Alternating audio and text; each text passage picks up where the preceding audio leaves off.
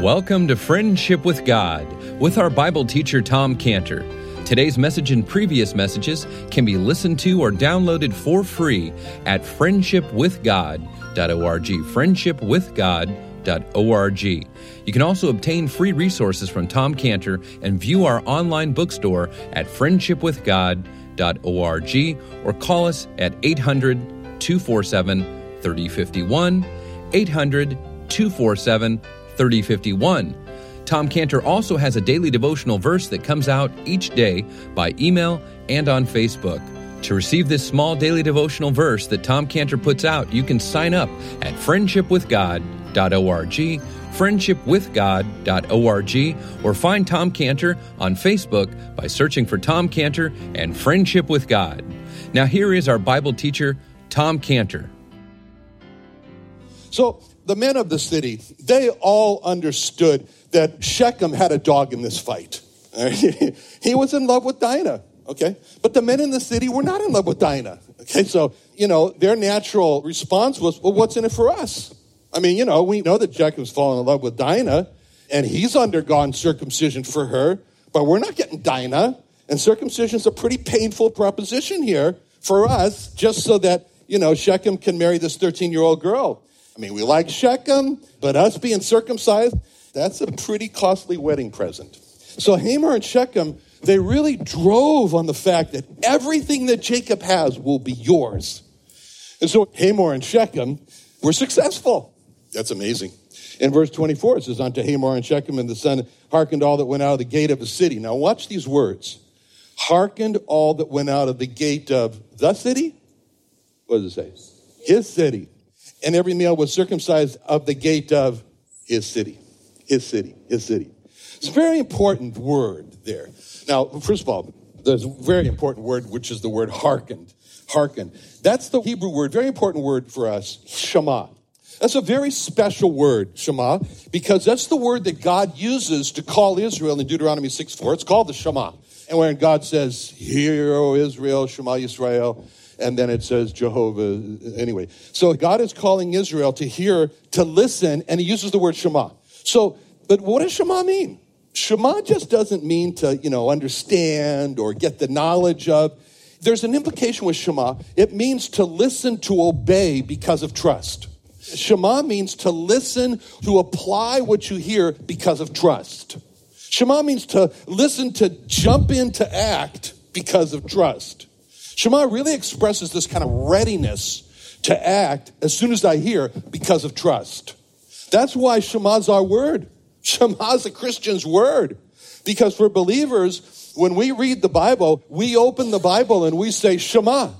You know, which is meaning to say, I want to know so I can incorporate into my life because I trust. I trust God. You know, when we open the Bible, we say Shema because I'm so full of readiness to obey because I trust God. Shema means much more than just hear. I mean, that's how it's translated in Deuteronomy six four, Shema Yisrael, hear, O Israel. But Shema means a readiness. And the readiness is really the closest word that we have in the New Testament to Shema, which is in Acts seventeen eleven. These were more noble than those in Thessalonica in that they received the word with all readiness of mind and searched the scriptures daily whether those things were so. That's it. All readiness of mind, that's Shema. And in Second Corinthians eight eleven, where it says, now therefore perform the thing of doing it, that as there was a readiness to will, so there may be a performance also of that which you have. That's it. Readiness to will, that's Shema.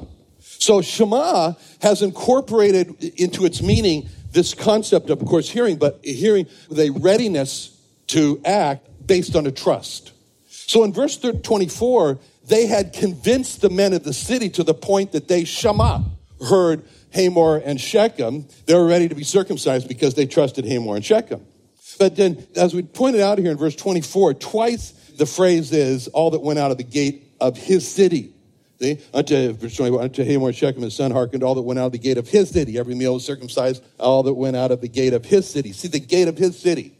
It's like Hamor and Shechem are right there at the gate of the city and saying to every man going through the gate of the city, you like my city? You know, you like my city? Do you like my city? You see the man over there with the knife? He's waiting for you. You're next. All right? Won't take a minute. Won't hurt at all. Not that bad. So as verse twenty-four says, every male was circumcised. Now, there was a particular timing of what this slaughter to, took place in verse twenty-five. It says here, it came to pass on the third day, third day, that they were sore. Weren't they sore on the first day? Okay, the two of this, okay, this is important. Why is the third day spoken of as being sore? Because they'd be pretty sore after the operation. I don't remember. I was seven days old, but you know, eight days. I was eight days old, yeah. Sorry. Um, oh, so why is the third day? Okay, there's a preparation that is essential for this type of operation. And we can be sure the sons of Jacob didn't tell the Hivites to do this, this certain preparation. It's the antiseptic preparation. You know, that area for an uncircumcised person has the most bacteria of any external part of the body. It's just a culture house of bacteria. So it's essential, because of collection and so forth, it's essential to use a sterilant, like alcohol, to kill the microbes before you do this operation. And if that antiseptic preparation is not done, there is a huge inoculation of microbes into the body during the operation. That's what happened here. That's what happened to the Hivites. They became so severely infected because there was no antiseptic preparation that after three days, the microbes had just completely overwhelmed the immune system. So the fever is raging. I mean, think of the worst flu that you've ever had and then multiply times ten, okay? Where you can't get out of bed, much less pick up a sword to defend yourself. Easy kill. That's the reason for the timing of the third day. That's why you say to yourself, how could two guys with a sword kill a whole community of men? That's why. Because they were able to do this because there was no resistance. And that's how they were able to kill him and take Dinah out of Shechem's house. And then we read something very shameful in verse twenty-seven through twenty-nine. This is very, very shameful. The sons of Jacob came upon the slain, spoiled the city because they defiled their sister. They took their sheep, their oxen, their asses, and that which is in the city, and that which was in the field, and all their wealth, and their older little ones, and their wives took they captive, and spoiled even all that was in the house. They ransacked. So this is unbelievable. This is unbelievable that they spoiled the city. They took the sheep and the oxen. They took the donkeys, whatever possessions they had in the house and outside the city and the fields. They took it all and everything. This is incredible. Not only did they take the wealth, they took the wives and the children. That means they put them into their captivity. I mean, in their homes, they had the wives of the husbands they murdered and the children of the fathers they murdered. So that every day those wives and those children would have to look at the men who murdered their husbands and their fathers. That sure makes for a happy home, sweet home, doesn't it? I mean, this is, I don't want to be any more graphic about this, but just to drive this horrible situation home, just imagine that one day one of the sons says to a captive's wife, well, how are you today? How's she going to reply? How am I today? You murdered my husband. You murdered the father of my children. You murdered my sons. You want to know how I am today? You stink. That's how I am. Which is Jacob's comment in verse thirty. You made me to stink among the inhabitants of the land.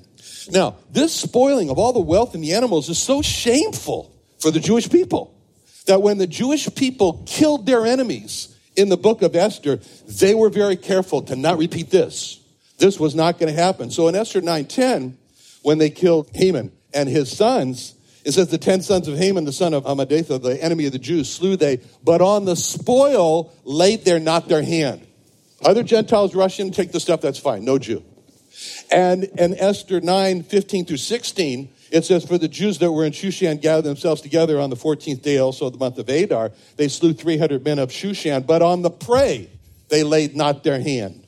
Oh, that's available? Gentiles run in and get it? Jews, no. But the other Jews that were in the king's provinces gathered themselves together and stood for their lives, and they had rest from their enemies, and they slew of their foes seventy and five thousand, book of Esther, and they laid not their hands on the prey. Why all this emphasis in the book of Esther? Because of what happened in Genesis thirty-four.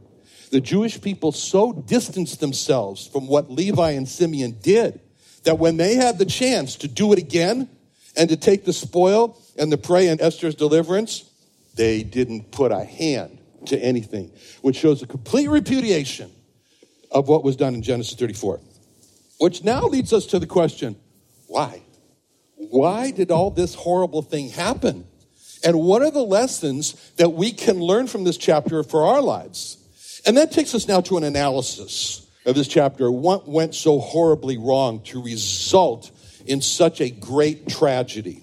You know, looking back over the history, we could see clues of what went wrong. We see a clue in verse seven. The sons of Jacob came out of the field when they heard it, and the men were grieved. And then it says, and they were very wroth. We already coughed up. They were, they were hot. They were flaming hot. They were boiling because they had wrought folly in Israel and lying with Jacob's daughter, which thing ought to be done.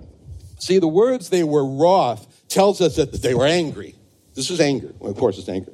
And what we must learn from this chapter is what happens when sinful anger is allowed to progress. Sinful anger, okay? That's an important term, sinful anger. Now, we can see three times the justification or the fueling of their sinful anger. See, in, in verse seven, we they, it's always this word because. In verse seven, because he had wrought folly in Israel and lying with Jacob's daughter, which thing ought to, ought to be done, okay? So now we're, we're talking about the development of sinful anger here. Verse thirteen, the sons of Jacob answered, and uh, Hamor and Shechem, his father, deceitfully and said, because he had defiled Dinah, their sister. See, the horrible deceit was because he had defiled Dinah, their sister. And then in verse twenty-seven, the sons of Jacob came upon the slain, so this is another horrible thing we just talked about, and spoiled the city because they had defiled their sister. So the horrible spoiling of the sister was because they defiled the sister. The horrible deceit was because they defiled the sister. The terrible anger that burned up, because of that. So we see something about anger. It burns hot, and it'll melt reason. It'll burn so hot that it will melt logic. It burns so hot that it will blind the eyes to reality. Notice when anger was heating up in verse thirteen, they said Shechem had defiled their sister. That was true. But anger gets so hot, it gets hotter and hotter, that it distorts the reality. It takes reality away. So in verse twenty-seven, they said, because they had defiled their sister, meaning all the men that they killed defiled their sister. Hey, you just left reality, pal. Anger has just blinded you to reality. These sons are now out of their mind. The men of the city probably never even knew Dinah, much less participated in her defilement. But anger took their ability to see away. And if you ask them, they would say, all the men defiled Dinah. That's what happened.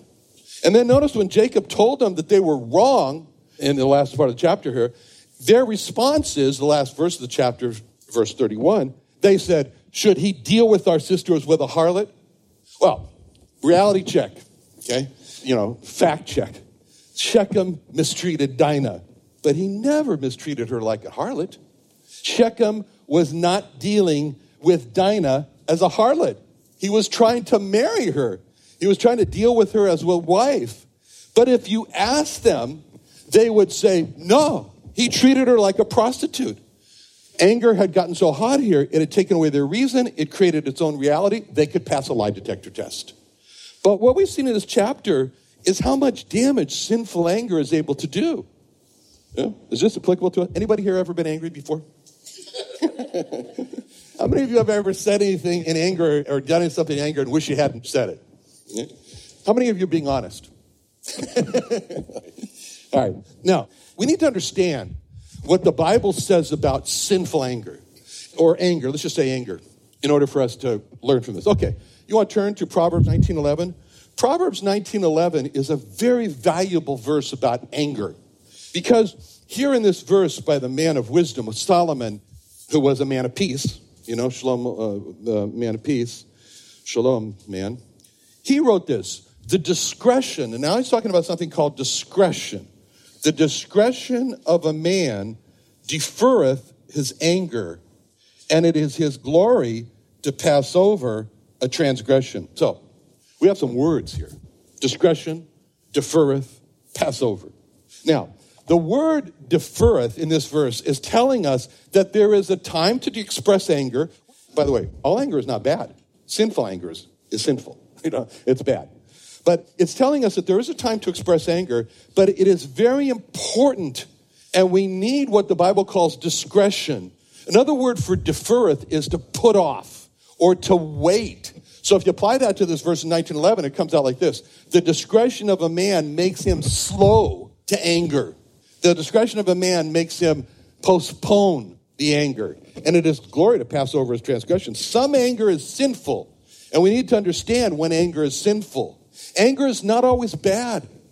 But sin that results from anger, sinful to anger, is sinful. It's bad.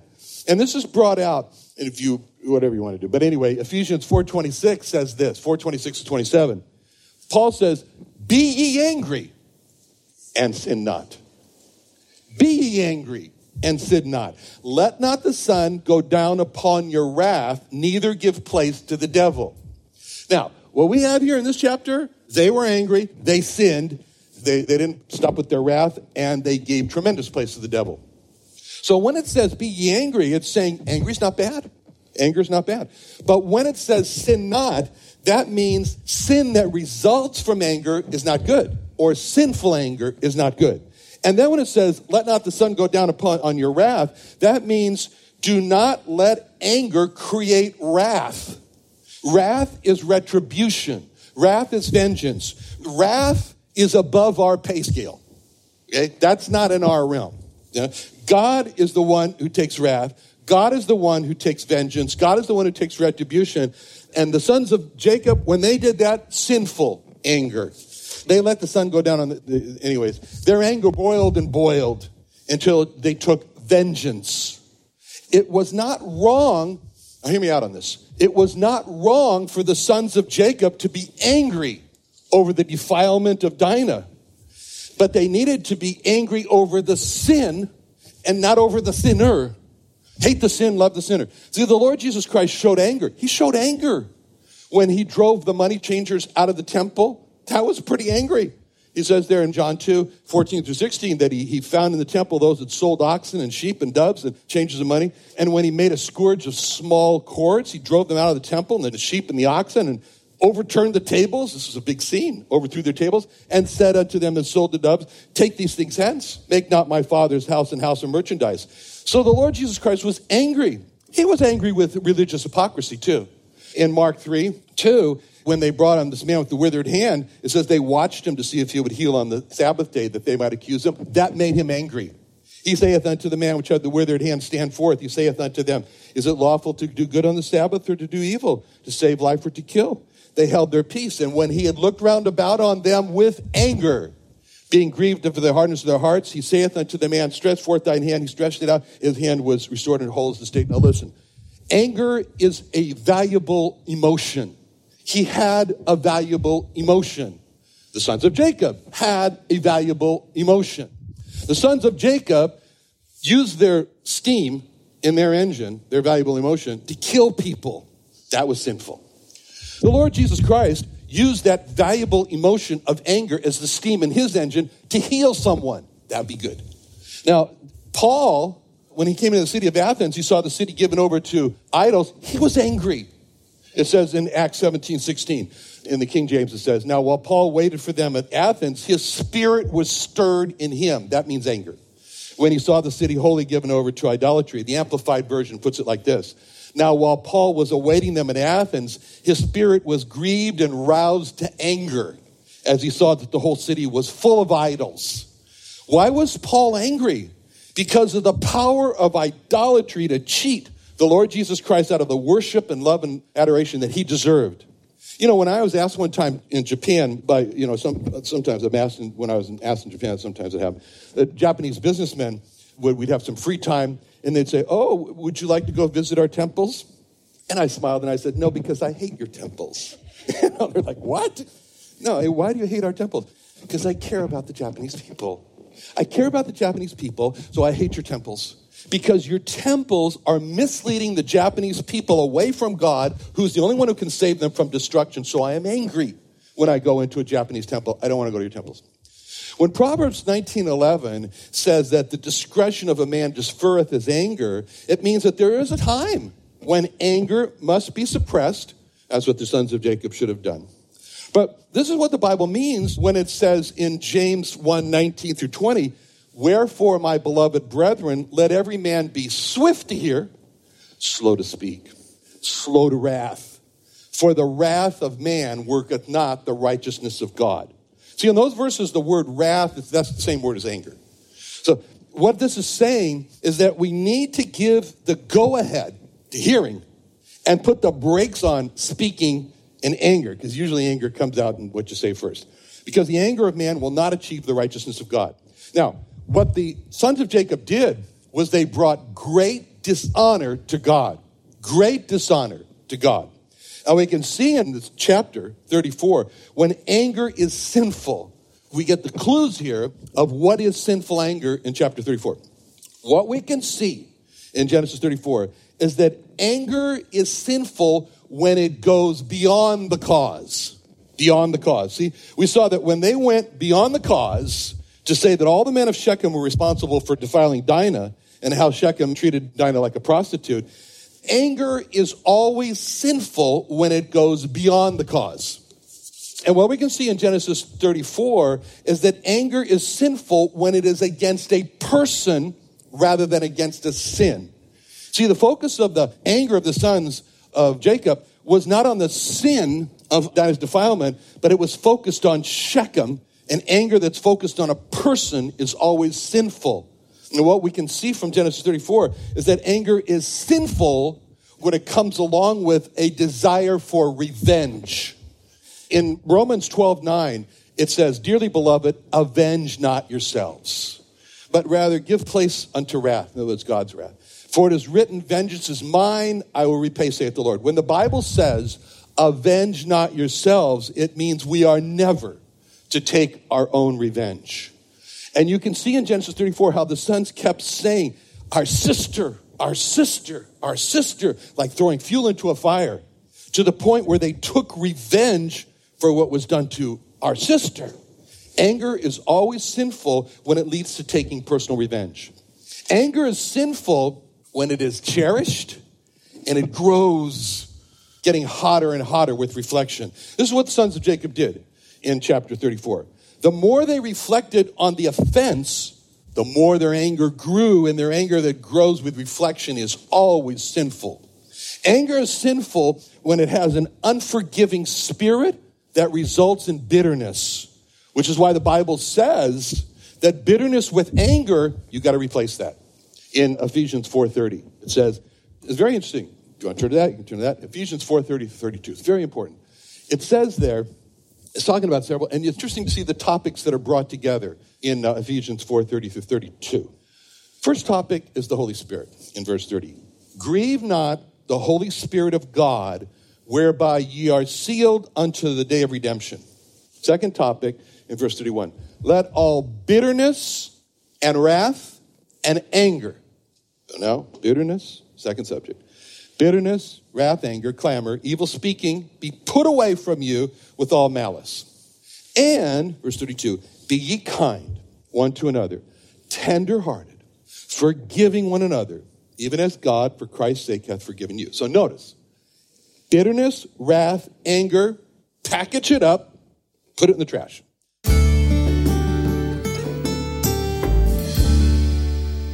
Another wonderful day studying the Bible with our Bible teacher, Tom Cantor, here on Friendship with God.